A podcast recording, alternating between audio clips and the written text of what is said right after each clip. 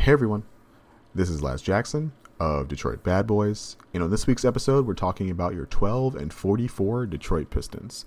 Jack Kelly of D B B returns, joining Ben and I to talk about the Marvin Bagley the third trade, how to make the Jeremy Grant, Cade Cunningham, Sadiq Bey trio work, and Killian Hayes' inconsistent week off the bench. As always, we appreciate your continued support of the podcast. The best way to do that is to share, subscribe, and leave comments. Please leave comments on the discussion post on Detroit Bad Boys. That's the best way for us to have the conversation that we want to have around the podcast. In order to do that, though, you have to follow Detroit Bad Boys dot com, which you should be doing because it's the best place on the internet for Pistons news and analysis this season.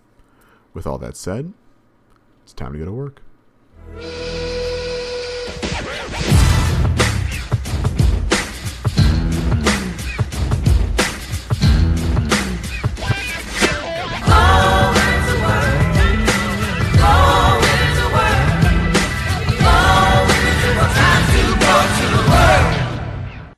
Hello, everyone. Uh, welcome to this week's episode of the Detroit Bad Boys podcast.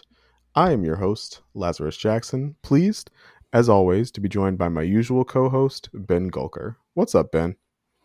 Hey, Laz. Having a good day. About to go shovel my snow. Man, Michigan winter holding on, but uh, ready for a good conversation, and, and hope you guys are doing well. Yeah, no, absolutely. We have a we have a third guest on. Uh, you'll recall uh, his first appearance was not that long ago, but it's Detroit Bad Boys' own Jack Kelly, uh, who's actually joining us from the States this time around. How are you doing, Jack? I'm good. Thanks, Laz. Ben, thanks for having me. And um, yeah, joining you from uh, lovely New York, where I'm experiencing my first lot of snow. So, yeah. Nice. No, no snow down here in North Carolina, and I suppose I should be uh, grateful for that. Uh, speaking of grateful, I suppose the Pistons actually did something on trade deadline day.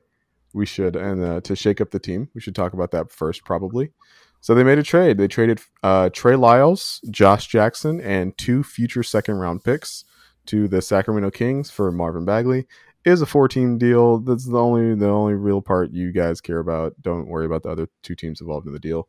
Um, Just, you know, I've already said my piece. You know, Bryce Simon put up a nice piece on Marvin Bagley the third up on Detroit Bad Boys.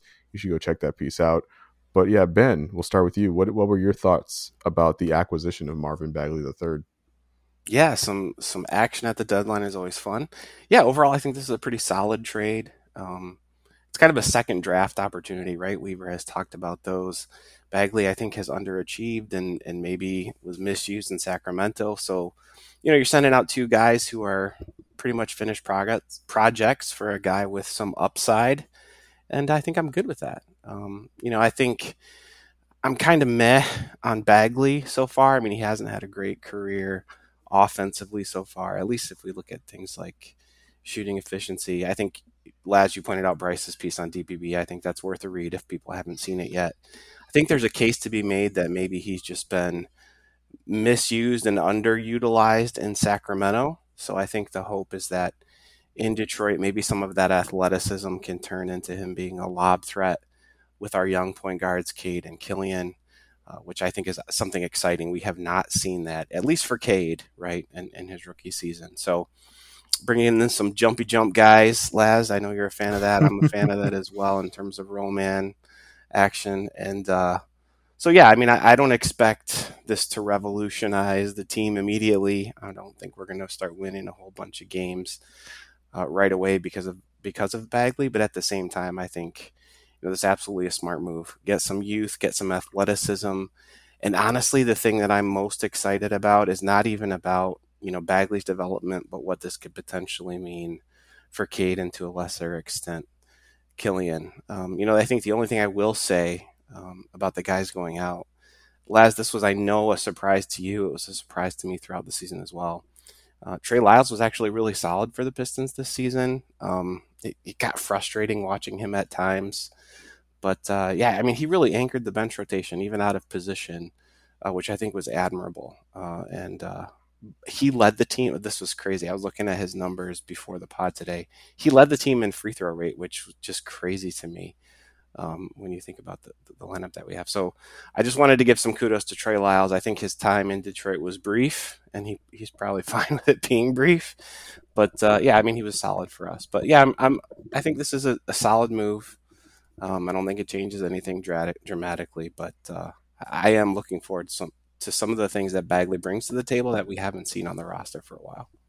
No, absolutely, Jack. I, I know you were a uh, big Trey Lyles stan. Uh, how did you feel about the uh, the move to acquire Marvin Bagley the third? Yeah, so of course, when I got the uh, notification on Twitter, the first two things that came to mind were it's going to be sad to see my guy go and trade. Um, he'd become a favorite for me. You are the only man on the planet, I think. Like, you have to live on another continent to think that, I think. Well, I am a Pistons fan from Australia. There's not many of us, so I think you're onto something there, Ben. But um, and then my second thought was jumpy jump. So I thought, Laz, you were the so the first person I thought of, to be honest. So, um, but on a serious note, um, with Bagley, um, there's two things he does well, and that's rebound and he can score on the inside. Um, I don't want to, like Ben sort of touched on it with um, his pick and roll sort of lob threat potential, which um, which should help Cade and Killian, of course, um, because I, I tweeted out a stat, but ca- both Kelly and um, Stu are in the bottom twentieth percentile of the league for pick and roll man plays. So, yeah, so, and in saying that, Bagley, He he ranks in around the, the fiftieth percentile, so he's not amazing, but, you know, anything's an improvement on Kelly and Stu. Um, but I think the, the what I'm looking forward to with Bagley is just someone that can score on the interior. I mean, I looked up some numbers. I've actually got a piece dropping probably tomorrow, but um, the Detroit are the worst two-point percentage team in the league in terms of finishing. So, um a lot's been made about our three-point shooting, but we're actually even worse league-wide from inside the arc. So I think just having Bagley as someone who can score on the interior, um, and a lot of his points come from offensive rebounds and tip-ins. So, um, look, I think Ben touched it, touched on it at the end there, but um, it, you know, it's not going to change the future of the franchise or anything, but I think it'll be nice to bring in someone who's six eleven and can help provide some vertical spacing for our guards. Yeah, I, I think the the one thing that you guys like haven't brought up yet is the uh, is the, the possibility of like his his future with the franchise. It's like, yeah, I don't I don't think he's going to revolutionize the franchise, as Ben put it. But we did get kind of the report uh, immediately following the trade from James James Edwards the third of The Athletic, that the Pistons like were interested in some sort of extension for him and, and retaining him uh, for the future. And like similar to what I think the team did with Hamidou Diallo uh, last trade deadline or last uh, trade season.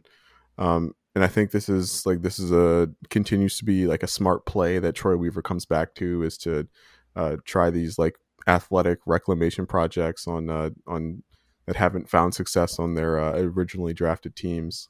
Um, and by by nature of them not finding success uh, on their other teams and not necessarily being amazingly successful in Detroit, you're able to retain them for like a relatively low price, um, and and kind of keep the the coffers of the the franchise full with like low cost talent. I think that's going to be an important part of uh, this upcoming offseason, is to retain Bagley at a at a very low number. But yeah, I'm curious to see what he brings uh, on the floor. I think um, he definitely won't start. I, think you'll see him basically like paired exclusively with Kelly Olynyk, you know, provided Kelly Olynyk is, is healthy enough to play, um, because the as as a spacing five, Kelly offers, you know, the best mix of what Bagley needs to play next to on offense and defense. You know, I don't think he would be a good fit next to Stewart. Dwayne Casey talked about uh, a potential, you know, Stewart Bagley uh, front court in uh, his uh, media availability today. Like I. I don't know how much I we see that. I don't know how don't know how much I want to see that.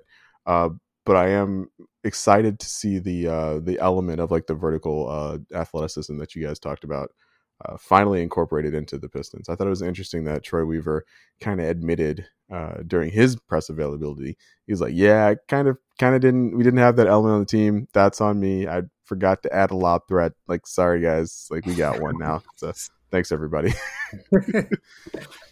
Yeah, I'm uh, I'm uh, curious to see how that plays out for sure. Uh, the other big news of the trade deadline, of course, is that Jeremy Grant is still a Piston. Uh, he we heard a lot of trade rumors about Jeremy. Uh, the rumors that kind of kind of died down in the week leading up, but then you never know with, with how the trade deadline goes. And so, uh, Jack, you know, Jeremy Grant is still a Piston. He's going to be a Piston for at least twenty-seven more games. Uh, can you handle that? Is that is that something that you're okay with, or did you think that the team needed to to move on from Jeremy? Um, I, I personally would have liked to see him dealt, but I mean, I have still full faith in Troy Weaver and his team that there just wasn't a deal there. Um, as you mentioned, it did seem to get really quiet a week out from the deadline in terms of uh, trade rumors for Jeremy. Um, in terms of the rest of the season, uh, he's really struggled since coming back into the lineup. But I guess one thing to note is um, Sadiq has led the team in field goal attempts upon Jeremy's return. Um, Jeremy's actually averaging a couple less since returning, I think, in seven games or so. So, look, while... I mean, Sadiq seems to play better with Jeremy off the floor. At least they're still getting Sadiq shots. Um, whether he makes them night to night, that's Sadiq's hit and miss at the moment. But, um, yeah, look, I can tolerate Grant. And, I mean, if it means a better deal over the summer, then what's twenty-seven games in a season where we've won twelve? I mean, yeah. I mean, I've been supporting the Pistons for nearly a decade and not seen a playoff win, so I can do another twenty-seven games. That's a, that's a that's a great way of putting it. I think is like, well, you know, what's what's what's another, you know, third of a season basically. Uh, Ben, what did you uh, you you had kind of in our last podcast you had kind of resigned yourself to the thought that uh, Jeremy would still be uh, on this team after the trade deadline. Did it feel good to be right? Well, you know, man, if there's anything I've learned about being a Pistons fan is that it's better to be happy and wrong, right? Like, than uh, than the alternative. So no, you know, I mean, I don't care about my opinion being right. I just, I had a hunch, right? I mean, the the, the deals that we wanted, you know, Patrick Williams as as one example. Uh, there were some rumblings about um, Robinson out of the Knicks, et cetera. I, I just don't think the right deal was on the table, right? Um, for all the talk about Jeremy Grant being a coveted asset, and I think all of that is true, um, the, the right trade partner with the right mix of assets and timing just wasn't there. Um, we fantasize about some of those other options, but they just didn't come to fruition. And I, I, look, I don't love the way things have gone with Jeremy Grant this season, but I don't, I don't see any point in rushing into a trade that doesn't make sense. Um, I think the only thing that's of concern to me at all moving forward is I hope we don't stumble into a bad extension for Jeremy Grant, but that's still a long ways away. So, um, look, I, th- I think some of the, the challenges we've seen Sadiq and Jeremy that we'll talk about in a minute, they have not played well together. It's hard to say if that's just, you know, randomness of this really weird season or if there's something there, right? I mean, I, I don't know for sure. I, my eyes tell me there's just something that doesn't fit right. But uh, look, Jeremy's still an asset to the team on the floor. I think he's still obviously an asset as a trade over the long term, and it makes way more sense uh, to be patient than it does to rush into something that isn't the perfect fit right now. So yeah, I mean, I'm I'm fine with it. It is it is what I sort of expected, and uh, yeah, it, it's okay, I think. Yeah, the the only thing that makes me a little nervous is not necessarily the thought of an extension. It's like that, uh, that seems a bit, uh, like rash. And I don't, I don't know if the, I don't know if the, like the maximum extension that he's rumored to be seeking is something the Pistons are interested in. I'm sure they'd probably like love to keep him at like a slightly lower number than that. But, um, the thing that I'm really, uh, looking forward is, uh, seeing if, Uh, you know, Ben, we talked. You talked about, you know, no team really had the the assets that the team was looking for in order to trade Jeremy Grant. It's like, well, is there going to is there going is there anything about that going to change in between now and like the offseason, right? Is uh is someone going to find like a spate of lottery luck and find themselves some extra draft picks, and uh, all of a sudden, like that's a team that's interested in Jeremy Grant? Or are we going to see uh, a team, you know, make a surprise run in the playoffs and all of a sudden envision themselves as like only a Jeremy Grant away from a championship, right? Uh, and so, you know, just looking ahead, it's it's like if they couldn't find any trade partners for Jeremy this deadline, it's uh, it's tough to think about like what what teams that couldn't trade for Jeremy now are going to enter the mix uh, this offseason. So it's like that that rem- that remains to be seen. I'm a little curious to see how that plays out. But yeah, it's not, you know, Jeremy's still good. Um, the the mix of Jeremy, Sadiq, and Cade uh, has been like just tough to watch, and I think that, you know, for a lot of reasons, right? Like, um, actually, no, let's let's talk about that now. So, I was I've been wondering about whether or not we can see Cade, Sadiq, and Jeremy play together, because right now those are the three uh, best players on the Pistons. But right now, with Jeremy and without Cade, the Pistons are winless.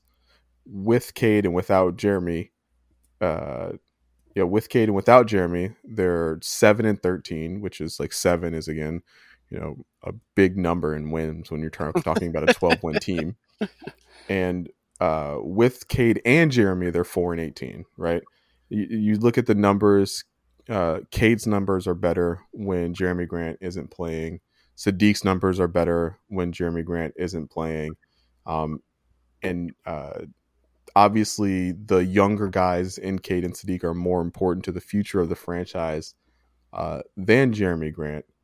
And so it's, I guess it's tough to, it's tough to see like where this is like, it's tough to wonder about that trio, right? Like, can they learn to play together, Ben? Uh, is, is the, is what we're seeing statistically, is that just born of the fact that, you know, Cade didn't even play to start the season and Sadiq really struggled to start the season. And then as soon as, uh, as soon as Cade came back, you know, Jeremy basically got hurt, and then that elevated Sadiq into a new role, into a new position.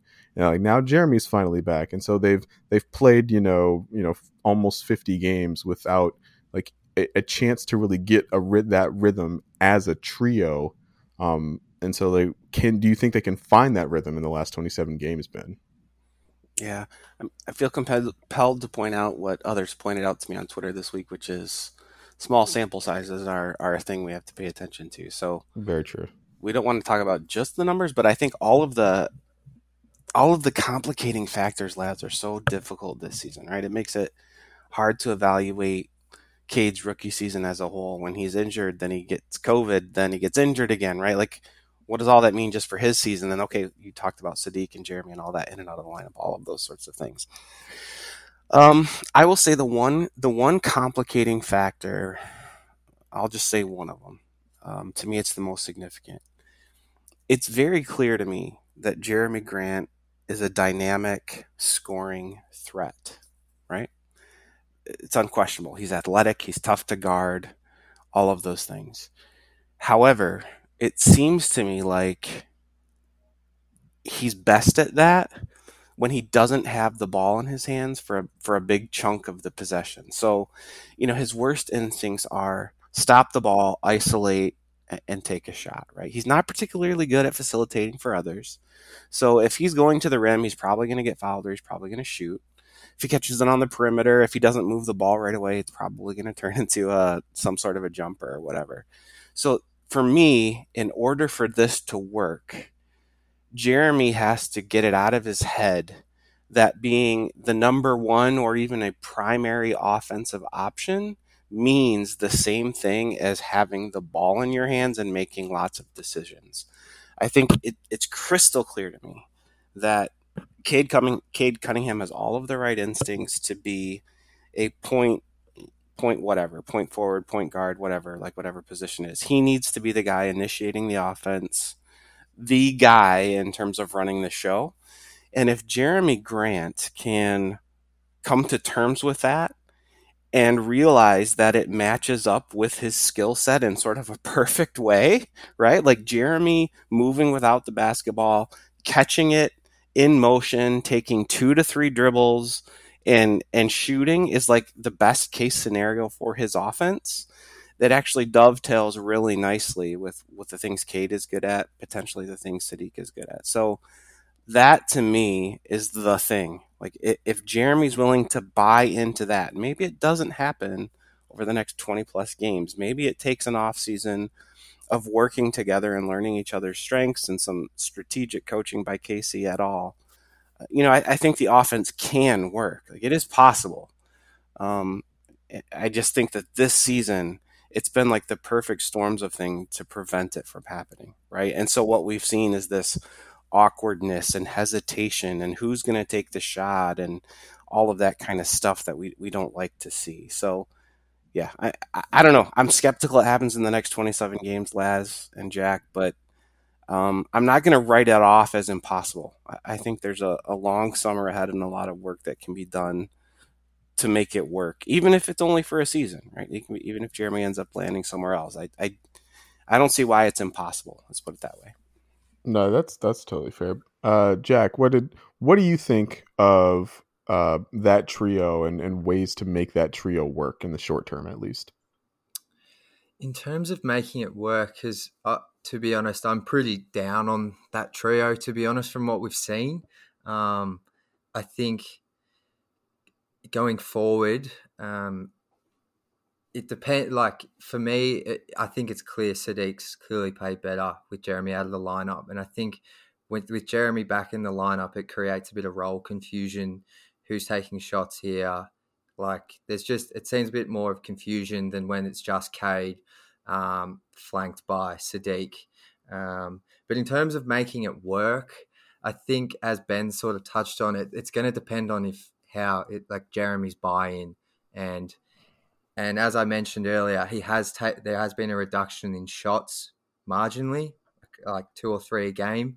Um, I think Jeremy, if he could just cut back on the, the dribble pull-ups, just settle for some open threes rather than dribbling in, taking a couple, um, taking a couple dribbles before shooting. I think it's just more about trying to fit in for Jeremy rather than trying to be the guy. Um, but in terms of making it work, I sort of have a hard time seeing it. Um, not to be too negative, but yeah, I think it just comes in, down to Jeremy's buy-in. Um, and we've seen some progress, I guess, even though his numbers are down. Um, so yeah, we'll see what happens. Yeah, the I think a thing that would make this easier is if Jeremy were uh, more inclined to be a better playmaker.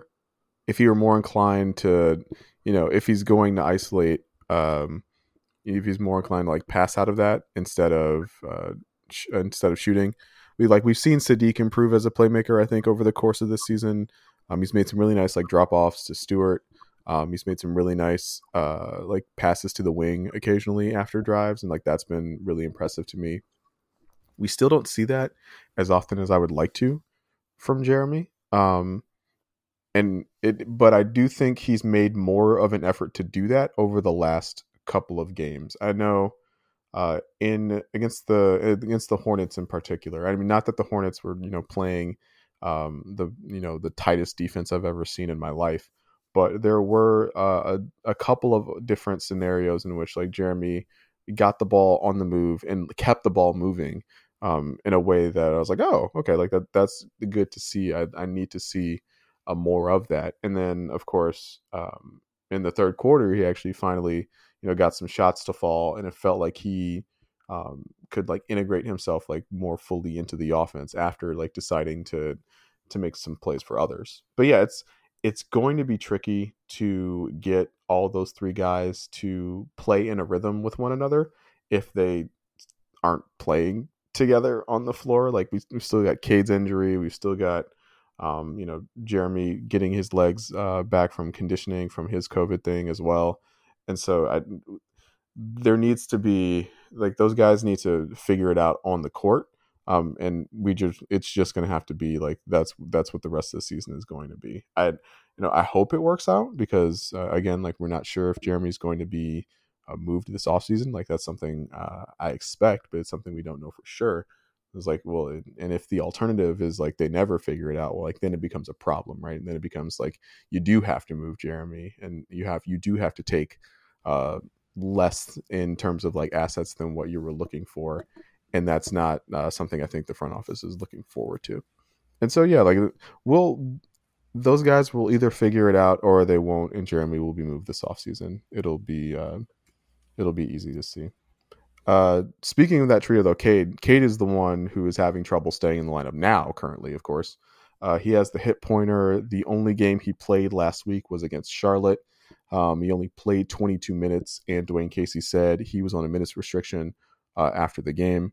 Um, he was, he scored twelve points, had five rebounds and two assists in his twenty-two minutes. So, you know, kind of normal production, like for that, uh, for that minute load, but he didn't quite look all the way back. He was laboring in spots. Um, I believe I saw it reported that he was like on the bike, you know, you know, when he wasn't on the floor. And so he's like still like working to keep that hip loose. Uh, Jack, you know, with the All-Star break basically right around the corner, would it be better for the Pistons to just like let Cade rest for the next couple of games? Uh, for Cade? Yeah, yes. for Cade. Yeah, yes. For me personally, I'm going to the Boston game on I think it's Wednesday night. So if he's resting, I'll be absolutely shattered. But if I take away my selfish uh, views, I think, yeah, if he's laboring up and down the court and it's something that's bothering bothering him, then sure, I guess, rest him. Um, I mean, in that game against the Hornets, he did look sort of like early r- rookie Cade, um, settled for a couple of threes. He actually, I think he made a couple, but um, he didn't look as aggressive um, to my eyes. Um, so, yeah, if that hip point is bothering him, I think I heard you mention on a pod, maybe with Bryce, that hip pointers, they can linger. So if it's a lingering thing, then sure, rest him um, and, yeah, make sure that that's, he gets that right because, yeah, we need Cade healthy. There's no point risking him. No, for sure. Uh, Ben, what, what do you think about uh, letting Cade rest?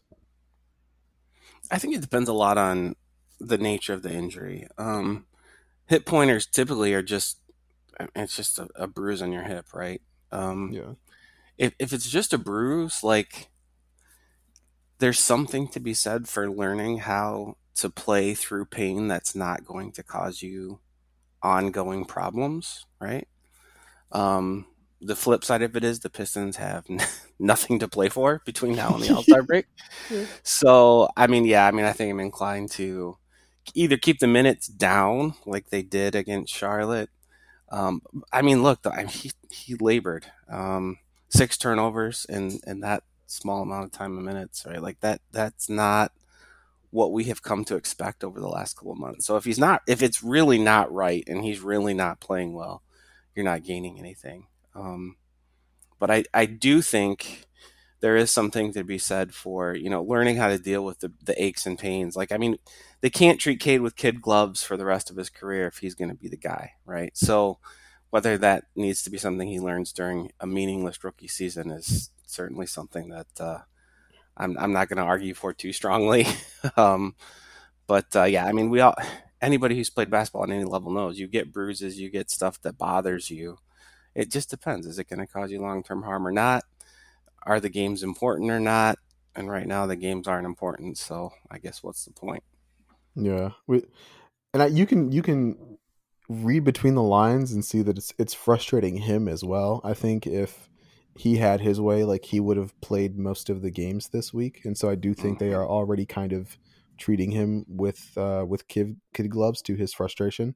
Uh, he had like a, a post game quote uh, that was like, you know, I just want to help the team like go out there and compete every night. And it's like, it's like that is, you can, you can hear like him like gritting his teeth and uh like begging to play, but uh like he won't, he's not permitted. And so I, you know, I think there's, but like with nothing to play for and also with the knowledge that, you know, a, another week or two, or basically like another week of, of rest off his, off of his feet from this injury will like mostly take care of it from what I understand. It's like, I see no reason to like really push the issue. Right. Uh, especially for like you, like you said, Ben, something that uh, you're not going to make worse by uh, through playing. Right. Just a, a question of like whether or not you can, uh, you can tolerate the pain. Um, Yeah, it's, it's uh, but to Jack's point as well, like when, when Cade is not on the floor and not playing, this team is not uh, fun to watch. That's something we've said uh, for the last couple of weeks as as he hasn't played. But uh, yeah, it bears repeating. Not fun. Not fun to watch this Pistons team play uh, when Cade is not playing. All right. Uh, so so Ben, you tweeted something earlier this week that I wanted to ask you about. You tweeted, "When is the appropriate time to criticize Troy Weaver's tenure?" And I thought I thought this was a really interesting question, and I was curious why you asked it, and I was curious about the the responses you got and how that informed kind of your uh, your position on like what what the appropriate time was. And so, you know, wh- why'd you ask that question? Like, what what were you thinking when you when you said that? Yeah, so it really was not a loaded question. I was very curious to see how people were feeling, and I, I tried to phrase it more intentionally than I phrase most of my tweets, right? Like, my my personal opinion is that it's always fair game to criticize any individual move or series of moves, right, as a fan. Like, that's that's what we do, right? We're armchair quarterbacks, and we like to do that, and I think it's fair game. Um, but I was really thinking it more about body of work, right? Like, um, I think we had some interesting quotes from Troy that I think were just today, Laz, that maybe we'll get to in a minute that actually speak to some of this. Um, but yeah, I mean, I was curious how people are, are, are feeling. Um, I personally, you know, where I'm at it, with it right now, I personally think it's premature to talk about Troy Weaver's tenure as the Pistons G M. I think season one was largely on the whole a success, right? They, they fielded a team that at times was able to compete at a pretty high level without sacrificing uh, draft positioning. I think that's where they're going to land this season as well, although the last month or so has been less competitive than, than earlier in the season, especially the last week. Ugh, the point differential was brutal. But, um, you know, I, I, I think, yeah, it's just an open question. When When's the right time to, to talk about a guy like Troy Weaver given the task that was ahead of him? I mean, he talks about it as restoring, and I get that, but it's really just a different way of framing a, a complete rebuild, right? He gutted the roster, bottomed out, and is rebuilding.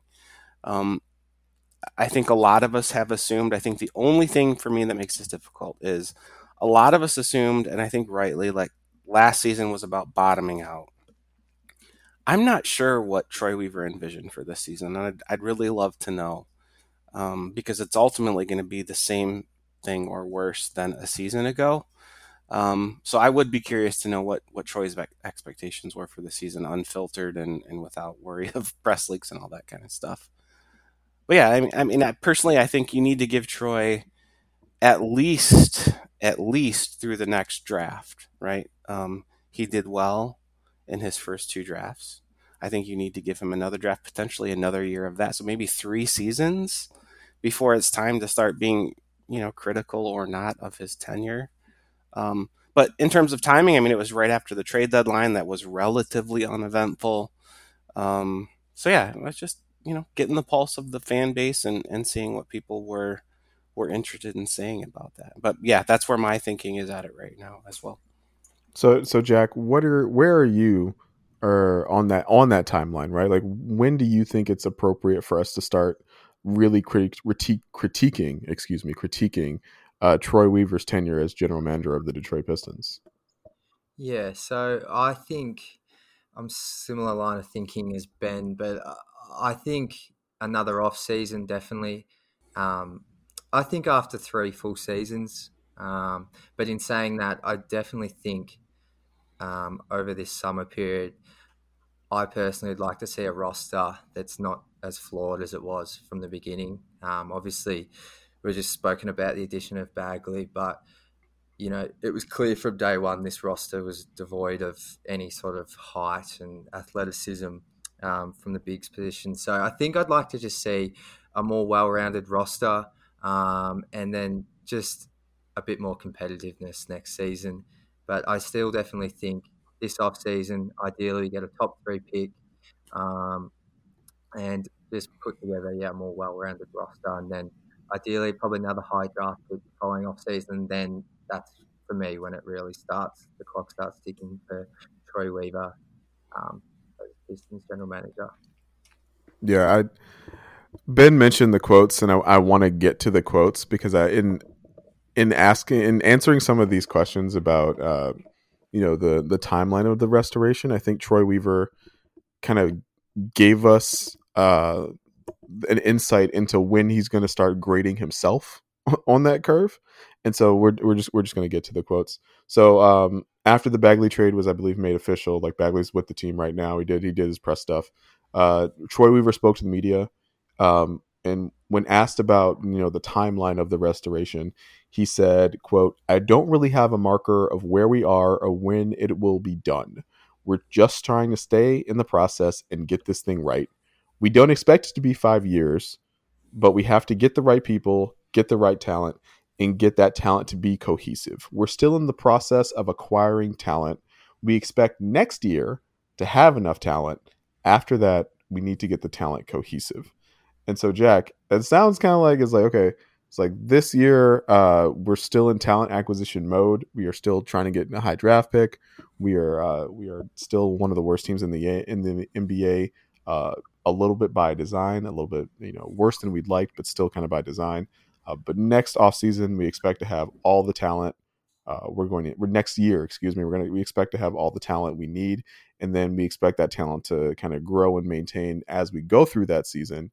Um, and, and so like the, uh, the, so three, you know, year, th- that year three framework that you just mentioned seems like, uh, Troy Weaver is kind of on the same page with where you guys were at.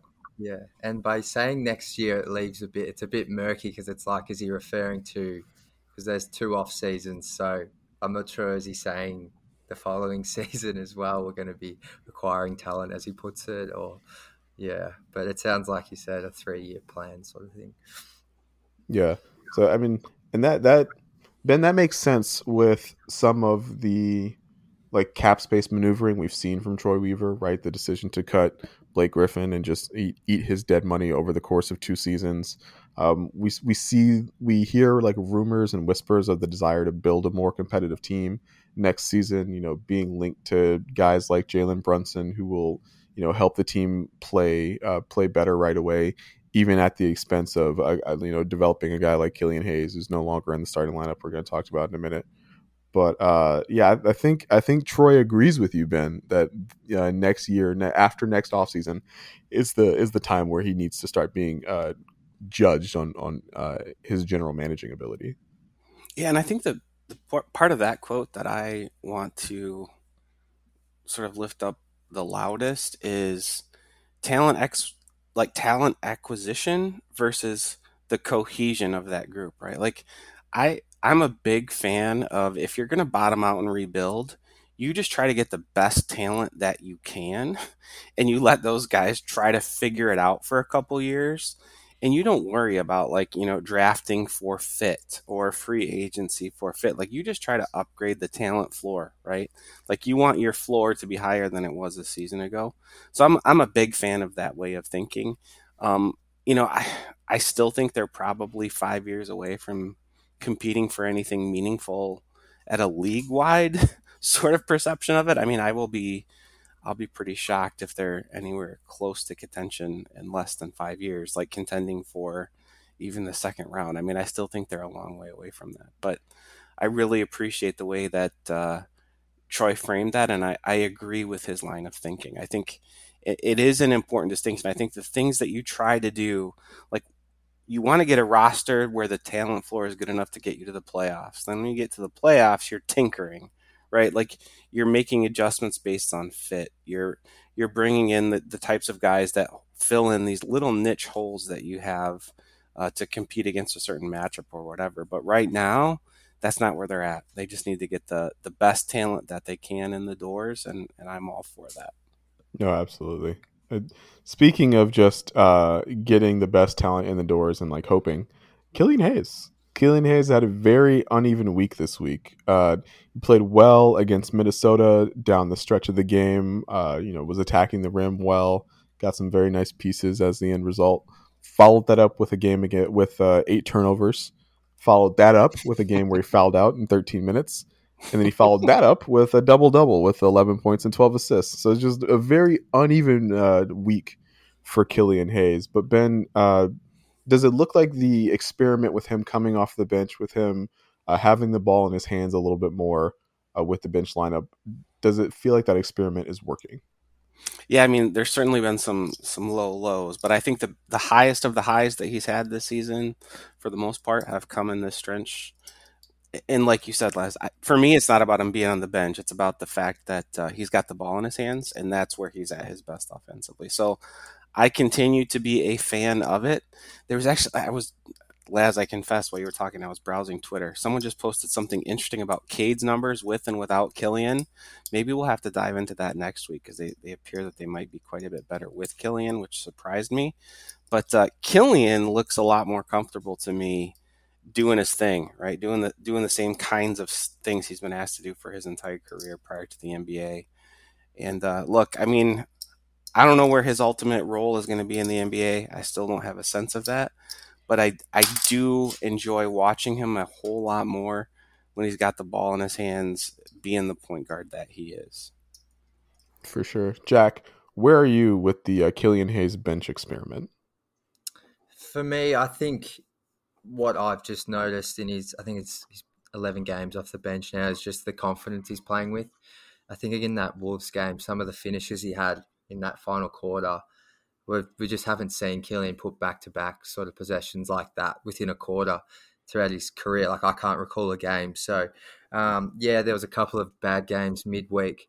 But I think overall, I've got some numbers here. He's averaging seven points, three rebounds, and just a tad under six assists since coming off the bench. And the one thing for me, um, I think when we spoke last time, Laz, I might have mentioned um, just Killian attacking the rim, and we've really seen since he's come off the bench just him put an emphasis on that, and he's up to uh, fifty-six percent shooting inside the arc. He's still struggling from three, but um, yeah, his two-point field goal percentage is up to fifty-six percent um, from forty-three percent. So I've just really enjoyed seeing him attack the rim, and then obviously we get to see him as the point guard and his passing ability. So um, I think yeah, it's hard to say it hasn't been a success based on the Killian we've seen as a starter in both his uh, two seasons. Yeah, I the the one thing I want to add on top of this is that um, you you see uh, when he's not necessarily when he's not playing with the rest of the starters, the the aggression is one thing, but uh, to have that aggression be rewarded uh, consistently, to have like positive reinforcement, is I think like something that's been really beneficial for him. Um, to you, you talked about having more confidence, Jack. I think how, you know, playing well builds more confidence, right? Like it, it builds upon itself. And so to have um, to be able to have success in that role, um, you know, gives you a framework, uh, gives you something to build on uh, as you go. Um, like to that end, right? Like in in thirty-three games as a starter, Killian had zero games where he made five or more field goals. You know, already in eleven games off the bench, he's already had three such games. Uh, you know, I, I just mentioned the the double-double he had against Charlotte. I believe that was a career-high twelve assists for him in that game. Again, Charlotte not playing the tightest defense I've ever seen in my life, but uh, he still did a, a good job distrib- uh, distributing the ball in, in transition, uh, getting guys into places in, in the correct spots, and the half court as well. And so, you know, he's still not shooting the ball well. I think he's shooting nineteen percent from three right now. And so like that is something that obviously, you know, hasn't come as a starter or as a bench player and is an element of his game that, that needs to grow. But, um, you know, being able to still produce and have, you know, good tape to build on, I think is something that's uh, pretty important for him. And in that, you know, in, in having that, at least, I, I do think this bench experiment has been more successful than I thought it would be when uh, when it was first announced. And so I'm pretty pleased about that. Uh, the last thing, last guy I really wanted to talk about this week was Hamidou Diallo. Um, Hamidou is like, obviously with Jeremy Grant's return to the lineup, uh, Hami's been moved to the bench, um, you know, with Cade Cunningham being out of the lineup. Hami returned to the starting lineup, and so his role has kind of been, he's kind of been, uh, his role's kind of changed and, and been pretty variable. He's been the kind of the swing starter for the Pistons, but he's always out there making plays. He's always out there um, giving a lot of effort. He's always out there like causing a lot of chaos.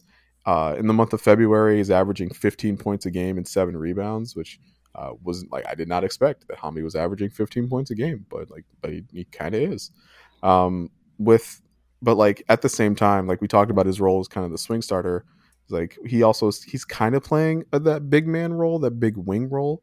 They just added, you know, Marvin Bagley to, you know, be a guy who gets the ball more consistently, to to be another athlete to to like play in space with. And so like that is another thing that like possibly changes Hamidou Diallo's role.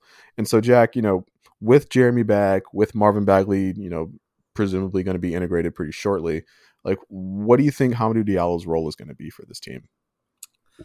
I think it still should be pretty similar to what it is at the moment. Um, it's been good to see his play probably improve almost since Jeremy came back into the lineup, or at least hasn't dipped since he had that nice stretch when we had basically the G League team in. So, um, look, I think Bagley will really just replace a lot of Trey Lyles' sort of production um, in a sense. So, Um, although Bagley doesn't provide the spacing, which could be an issue for Hami, I still think um, we should see his numbers stay relatively the same. And I mean, just on Hami, is that like having an athlete like that on a Detroit team? Like, I can't recall having such a fun player to watch um, in a long time with that sort of those sort of hops. So um, look, it's been great to see him just keep up the really solid play. And um, yeah, I don't think we should see too much change in his play. Um, with the addition of Bagley. Yeah, Ben, what do you what do you think uh, Bagley does to Hamidou Diallo's role? Well, I'm I'm hoping it means he just slides to the three in the second unit. Um, my opinion, Hami has proved that he belongs in an N B A rotation this season. Um, he's he's won me over. I was a little bit skeptical about him after last season's production, but um, you know, earlier Jack mentioned how bad the Pistons are from inside the arc. Uh, Hami's actually really good at that, right? About sixty-three percent of his field goals are inside of ten feet, highest on the team, I believe, for any of the perimeter players. And he actually leads the team in two-point field goal percentage. And I think this speaks to the fact that, as Jack mentioned, he's got this level of athleticism that no one else on the roster really has. He he plays hard. He runs in transition hard. He slashes. He attacks. And he finishes, right? So I think... Um, all of that says to me he's got these these bits of his talent and skill set that are unique to the roster. I think he belongs in the rotation. I'm intrigued to see, you know, a Killian, Frank, Hami, uh, Bagley, and Kelly second unit. I mean, you've got three of those five guys who at least theoretically can space a little bit. We'll see how they utilize Bagley. Um, so I think that could potentially work. Um, but, yeah, I mean, I'm – you know, this is why Dwayne Casey's coaching, not me, I guess. He's got to figure that out, I think. But in my opinion, Hami has earned earned his minutes. You know, Josh Jackson obviously departing, Trey Lyles departing. Hopefully that means there are uh, enough minutes for Hami to still see the floor, because I think he's earned it. No, absolutely. I I don't think Hami, like, falls out of the rotation or anything. But uh, I, I, I do think it's good that whether he's a starter or whether he's coming off the bench, his role – as kind of like energy guy, make stuff happen guy, mm-hmm. like stays the same. Mm-hmm. Um, but I will say, like, you know, he do, even during the stretch where he's shooting or where he's scoring fifteen points a night for this team, he's shooting nineteen percent from three. And it feels like uh, lots of teams are just like seeding uh, the, these corner looks to him, and he's not he's not so far been able to take advantage of them. And that is something that, like, I hope that doesn't like blunt his aggressiveness, right? Like it, it hasn't so far, but you, you airball enough corner threes, and uh, even even the most uh, you know aggressive player gets gun shy. And so I, I hope you clearly hope haven't watched the uh, Russell Westbrook highlight tape that I'm making his way through Twitter, because that dude is missing him off the top of the backboard, the side of the backboard, over the backboard. Oh my goodness. That's true. I haven't watched much of the Lakers uh, so far this year, and it does not sound like I'm missing oh. much. There's like a two and a half minute uh, low light reel of just this season of, of Russ doing that stuff. It is absolutely crazy. Yeah, watching the Lakers, is, it's actually just been some like comic comedic relief for me. Like, it's just been pretty hilarious, to be honest. Like, I just tune in and have a laugh every now and then, and get on the text to my Lakers friends. So yeah, I've been secretly enjoying it. Oh yeah, us us Pistons fans do enjoy a good Lakers suffering. That is that is very delicious for us. Uh, Ben, that is that your positive thing of the week? That might be the the most positive thing that's happened uh, on this podcast so far. Oh man, it's been a rough week. Um, I started tabulating the point differential for the week and stopped after two games because it was bad. But uh, okay, I, I had to reach for this one. Uh, but I'm going to say each of the past four games, would it surprise you to learn that the Pistons have had an individual player with a double-double, double-digit points, double-digit rebounds. One of them, Hamidou Diallo, he had a double-double this week. And Stu had three double-doubles. He uh, seemed like he was going to be a double-double machine as a rookie and, and really just hasn't realized that this season. But he did three out of four times this week. So uh, that's the best thing I could find, my friends. Um There was a Piston with a double-double each of the last four games. So, uh, yeah, that's what it is. I wanted to include some stuff about Stu, but we were already like running kind of long. But I've I've been uh, pleased with what we've seen from Stu over the last week or so. Um, I don't love the way that he's being deployed defensively, but that is not his fault. Um, but I, I've loved his energy and aggression. Uh, I, and his his he, we've seen a little bit more of the uh, – desire to take some of like those twenty footers that he wasn't taking earlier in the season. That's a big step for uh for Stu. He's made a couple of them even, which is an even bigger step. So like yeah, I'm I'm on board uh with this positive trend, uh Ben. Uh Jack, do you have a, a single positive thing that like really stuck out to you for the Pistons this week? Ooh, well, Uh, not uh, I don't know. I'll, I'll just, uh, I do, I do, I do. I do. You can, you can say not really. It, I had it's to okay, dig, man. I, I, do, had to I think. do. It would be Killian's fourth quarter against the Wolves. That okay. that just those just some of those finishes he had. Like I like I said previously, I just haven't seen him do that in a quarter. Like we've maybe seen some nice finishes game to game, but definitely not all within one quarter. So I, I actually. He actually had me out of my seat a couple of times because I was just in shock. So that's my positive thing for the week. Okay, I'll take I'll take it. I'll take it. All right, guys. The uh, the schedule for this week is very short. The Pistons play uh, in Washington on Monday, and then as Jack well knows, they play in Boston on Wednesday, and then it's the All-Star break, and we don't see them for basically a week. Uh, Ben, are we are we headed into the All-Star break on a six-game losing streak with a huge negative uh, point differential? Or do you think they managed to sneak one of these games? Would it only be six? Man, that's better than yeah. I thought it was going to be. All right, no, it, yeah. it's more It's more than that.